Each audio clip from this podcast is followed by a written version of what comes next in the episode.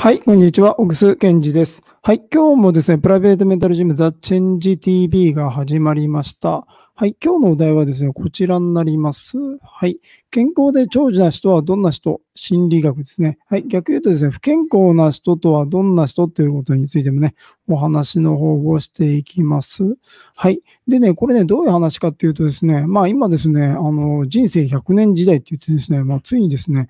もう現段階で寿命が100年のね、時代に入ったと思うんですね。はい。その中でですね、まあね、ピンピンコロリっていう言葉がありますけどね、あの、何もせずですね、あの、100年ね、健康に生きられるわけじゃないんでね、その中でですね、あのあんまりこう健康に気を使わずですね、生きてる人がいるんですけど、まあこれはね、一体どういう心根なのかっていうね、はい。まあ、あとはどういうふうにね、この人生100年時代をですね、生きていけばいいのかっていうね、ことについてね、お話の方をしていきます。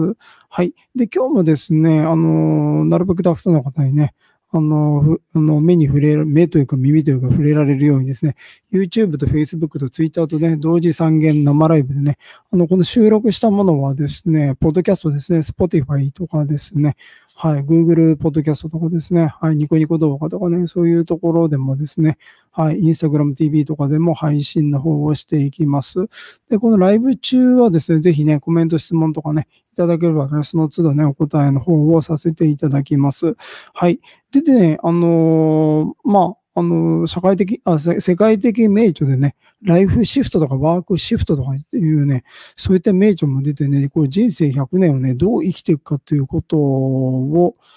まあこれ考えていかないといけないことなんですけどね、まあ僕もですね、あの、このメンタルジムザ・チェンジの代表もやっているんですけどね、あの治療家なんですね。はい。柔道整復師って言ってですね、あの、接骨院をね、まあ17年、8年ぐらいですね、やってるんですね。まあだからね、この健康っていうのにね、非常に、ね、関心があるんですけどね。まあだからね、あの、本当に何千人の老人の、まあ患者さんもそうだけど、何千人ものね、老人の方にも会ってきてね、あの、やっぱり長生きする人とかそうでもない人とかですね、やっぱり長生きする人はなんでするのかね、まあ直接聞いたりとかですね、してきたんですけどね、やっぱりね、こう、だからまあ知識があってこうした方がいいっていうのが言うのが僕の仕事なんでね。でもその中でね、あんまりそういうことをしないしっていう人がね、非常に多いんですけど、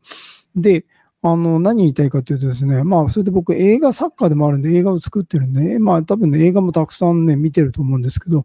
あの、スティーブン・スピルバーグ監督の作品でね、永遠に美しくっていう作品あるんですよ。皆さん知ってますかね？あの、結構もう30年ぐらい前の作品かな。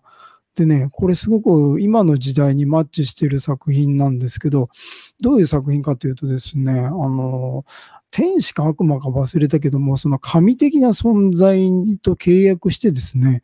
あの、永遠の命を手に入れるんですね。で、その神的な人が、まあ、姿見えないんですけどね、あの、ただ怪我しないでねって言うんですよ。で、二人、二人なんですよ。女性二人。すごい美人の女性がね、あのー、永遠の命を手に入れるんですね、親友がね。でね、言われた時ね、わかん、意味がわかんないわけですよ。うん、怪我しないでねって当たり前じゃんっていうか。で、それがだんだん映画のコメコメディなんですね。コメディ映画なんですよね。で、どういう風になっていくかというと、もう死なないわけですよ。死なないっていうよりももっと厳密に言うと死ねない。今もそうだけど、そう、人生100年時代って言うけど、死なないっ、死ななくなってよかったねっていうよりも、死ねないわけですよ。で、その、永遠に美しくもそうで、もう永遠の命を手に入れられたから、もう絶対に死ねない。で、結局、途中でね、その親友がね、すごく仲悪くなって大喧嘩になってね、本当もう殺し合いみたいって言ってて死なないからね、お互いにね。もう殺し合いになるんだけど、そうすると、もう、体が、なんだろう、もうバッキバキになるんですよ。最後、あの、骸骨みたいになっちゃうんですね。で、そう。で、最後が、二人とも骸骨の状態になってんだけど、生きてるっていうところでね、終わるんですね。でもね、これ本当ね、今の時代を予測したような、それをね、物語、エンターテインメントとして表現した作品になってるなと思うんですね。うん。でね、あのーで、あの、まあね、やっぱりこの健康か、健康、どうしたら健康になる、健康っていうかね、体、健康のまま生きれるか、ピンピンコロリで生きるかってことはね、まあ大体もう、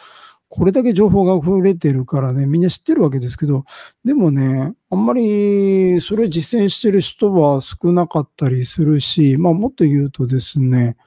あのー、まあ、僕ね、よく自分で言うんですけど、僕はね、あの、冗談じゃなくてね、120歳まで生きると思ってるから、あの、僕ね、多分120ぐらいまでいけると思うんだよねってよく人に言うんですよ。そうするとね、大体の人ってね、聞いたわけでもないのにね、あの、私そんなに行きたくないって言うんですよね。あ、君は何歳まで生きると思いますか？とか別に僕聞いてるわけでもないんだけど、で、うん。そう、これね、一体何なんだろうっていうところでいくとね、あの、まあ、一言で言っちゃうとね、あの死にたい。はい。もうそんなに長く生きたくない。っていうか、もう、こんだけ今でも毎日日々苦しいんだから、もうなんか早くこの人生っていうかね、はい。終わってほしいなっていうかね。うん。終わらせたいっていうかね、はい。っていうふうに思ってるんじゃないかなってね、思うんですよ。でね、これね、人生で考えると、それ言い過ぎだしよって言うかもしれないけど、仕事で言うとね、すごくわかるんじゃないかなと思うんですね。で、やっぱりね、今と昔だと、とにかくその人生が長くなったっていうのと、もう一つはね、その仕事もあの、ピーター・ドラッカーっていうね、天才思想家がいたんですけど、まあ、この人がね、すでに4、50年前にもう、うん、45年ぐらい前かな、著書で言ってるのはね、今までは18歳までに習ったスキルで一生生きていけた。はい。まあ、職人っていうかね。うん。まあ、コックはコック、靴屋職人は靴職人、パン職人はパン職人で、そのまま生き生きていけたけど、もう現代はそうではないと。うん。まあ、2回2回定年を迎えるとか、2回学び直さないといけないって、その時点で言ってたんですね。だから18歳習ったことで40ぐらいまでやって、そうすると時代が変わっちゃうからね、違うことをしないといけないっていう意味なんでしょうけど、で、今はね、まあそのピーター・ドラッカーが言ったことは当たり前に、まあそそれはその時はもう驚きの考えだったんですよ。えー、世の中そんな風になるんだ、びっくりってな、るのかな？ないや、ピーター・ドラッカー言ってるけど、そうはならないんじゃないかなっていうぐらいの考えだったんですよ。で、それも今当たり前になって、さらにそれ加速してに、あのー、40じゃなくて、もう10年ごとぐらいに学び直さないといけないような時代に入ってるんじゃないかなと思うんですね。はい。あ今ね、これ横に表示されてるのはですね、あのメンタルジムザ・チェンジのね、ホームページになりますね。はい。これリンクの方貼っときますんでね。まあ、ぜひ覗いていただけたらと思います。はい。という中でですね、だからこの仕事で言うとね、もう早く終わってほしいっていうかね、もうそんなに、なんだろう、成長成長っていうかね、10年ごとに学、生まれ変われっていうかね、逆に言うと10年ごとに死ねっていうかね、死んで生まれ変われ。そうしないと、生きて、生き残れて、生き残っていけないぞ、みたいなのね、もう勘弁してくれっていうね、ことだと思うんですね。でね、これメンタルジムザ・チェンジって言ってるから、その個人の問題みたいに聞こえちゃうんだけど、あの、その個人のことを言ってるわけじゃなくてね、うん。あの、まあ、社会学っていう学問があってね、これは言ったらね、なんだろう、その個人に問題があるから、個人を攻撃するとか直すっていうかね、をすれば問題が解決するとかそういうことじゃなくて、社会全体に問題があるか、ああって、あるから、その社会全体を病を治していこうというのがこれ社会学なんですね。だからね、本当、この人生100年時代でいくとね、まあこれ本当社会学的な問題でね、結局ね、あのー、そう、体に悪いって分かってて、なかなか死ねない時代に入ってるのにそれを続けるっていうのはね、まあ、端的に言っちゃうと死にたいっていうかね。はい。もう、こんな苦しいことはもう続けたくないからもうやめたいっていうね。いう、端的に言っちゃうとそういう現れなんじゃないかなと思う。それはなぜかっていうと、その社会的構造の問題だよっていうところを言いたいんですね。うん。で、じゃあそういう人ってね、まあなんだっていうとね、今嫌なことをやってるわけですよ。うん、日々嫌なことをやっている。で、嫌なことだから、まあ、それはやりたくないに決まってますよね。誰だって。そういうふうに脳はできている。うん。で、だからそういう人ってね、大体こう聞くとですね、聞くとっていうか聞いてもないのに、あの、まあ、うん、お金のために仕事行ってますみたいに言うわけですよ。うん。まあ、なるほどなと。まあ、そりゃそうで、そうすると、そんな、あれですよね。あの、そのメンテナンスですよね。メンテナンスに対して時間や労力といってね、こう、コストを支払うわけがないですよね。だから僕なんかでもね、例えば、こういうスマホなんかでもね、まあ、こういう、なんでもいいですよ。こう、機械的な、もう、こういう機械、こうイヤホンとかね、まあ、こういうの好きだからね。はい。まあ、こういうの好きだからいろいろ持ってるんですけど、で、新しいやつが出たりするとね、いやいや、新しいの、あ、新しいやつ出たんだ、欲しいなと思うわけですよ。うん。で、その新しいの、そうするとね、なんか今これ使ってんだけど、なんかこれ壊れんかなと思うんですよね。で、壊れたら新しいの買う理由が見つかるからね。で、これ大事に扱わなくなるんですよね。うん。で、壊れたりすると、やったー壊れたみたいな嬉しいんですよね。新しいやつ買えるから。みたいな感じで自分の体を、体とかキャリアとかですね、生き方とかね、人生とかを扱っている人がね、非常に多いように見えるんですね。うん。まあ、それは何だっていうと、まあ、もう終わりにしたい。終わらせたい。っていうことなんですね。なんで終わらせたいかっていうと、嫌だから。嫌なことやってるから。っていうこというとこに入っちゃってるんですよね。うん。で、これはね、本当個人個人、でも、ここで何が言いたいかっていうとね、個人個人の問題ではないと、あなたの問題ではないから、あなたのマインドを変えなさいとかですね、解釈を変えなさいとか、そういうことを言ってるわけではないってことなんですね。これも社会的構造の問題、環境ですよ。うん。台風みたいなもんでね、台風とか地震とか津波みたいなもんでね、あのー、個人の問題ではないってことなんですね。はい。で、それは何だっていうとね、もう一つはね、だからやっぱりお金の問題なんですよね。で、お金、ちょっと前だったら全時代的だとね、本屋行くとですね、だから金持ちになりなさいみたいなね、金持ち本みたいなのいっぱいあったんですけど、今もうそういうのないんですよね。本屋行ってもね。で、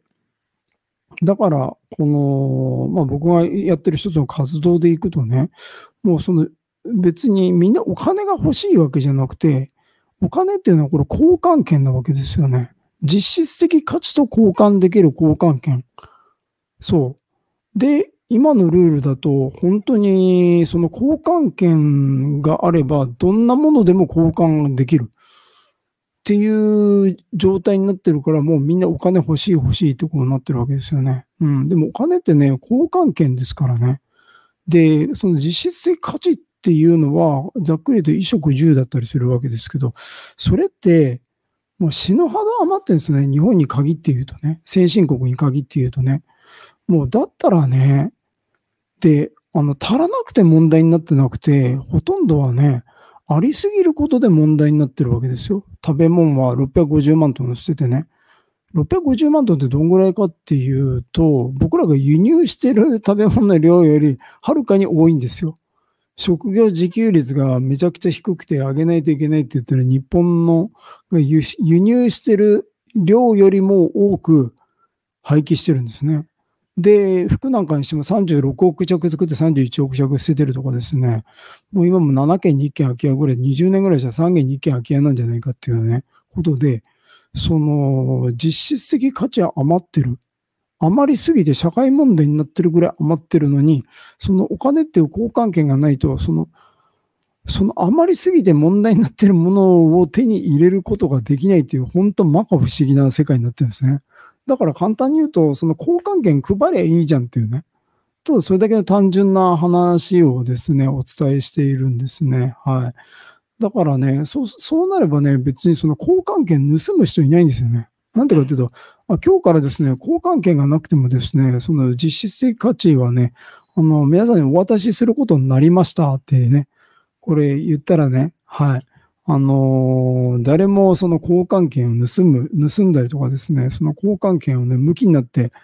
あの、一生使い切れないぐらいの交換権をね、集める人もいなくなるっていうね、はい。そういうようなお話ですね。はい。ということでですね、今日はね、健康で長生きする人はどんな人、不健康な人とはどんな人、心理学ってね、というお題でですね、お話の方をさせていただきました。はい。で、まあ、この下の方のね、あの説明欄の方にですね、あの、メンタルジムザチェンジのですね、あの、ホームページの URL 貼ってありますそちらの方に、ね、全部の情報ありますね。こういった書籍ね、紙の書籍とか、電子書籍とかですね。はい。こういったテキストブックとかですね、オンライン講座が、まあ、の、学べるとかね、はい、無料の動画とかね、いろいろ、あの、情報ありますんで、ね、ぜひそちらの方を覗いていただけたらと思います。はい、今日もですね、長い時間ね、お話聞いてくださり、ありがとうございました。それではまた次回お会いしましょう。さよなら。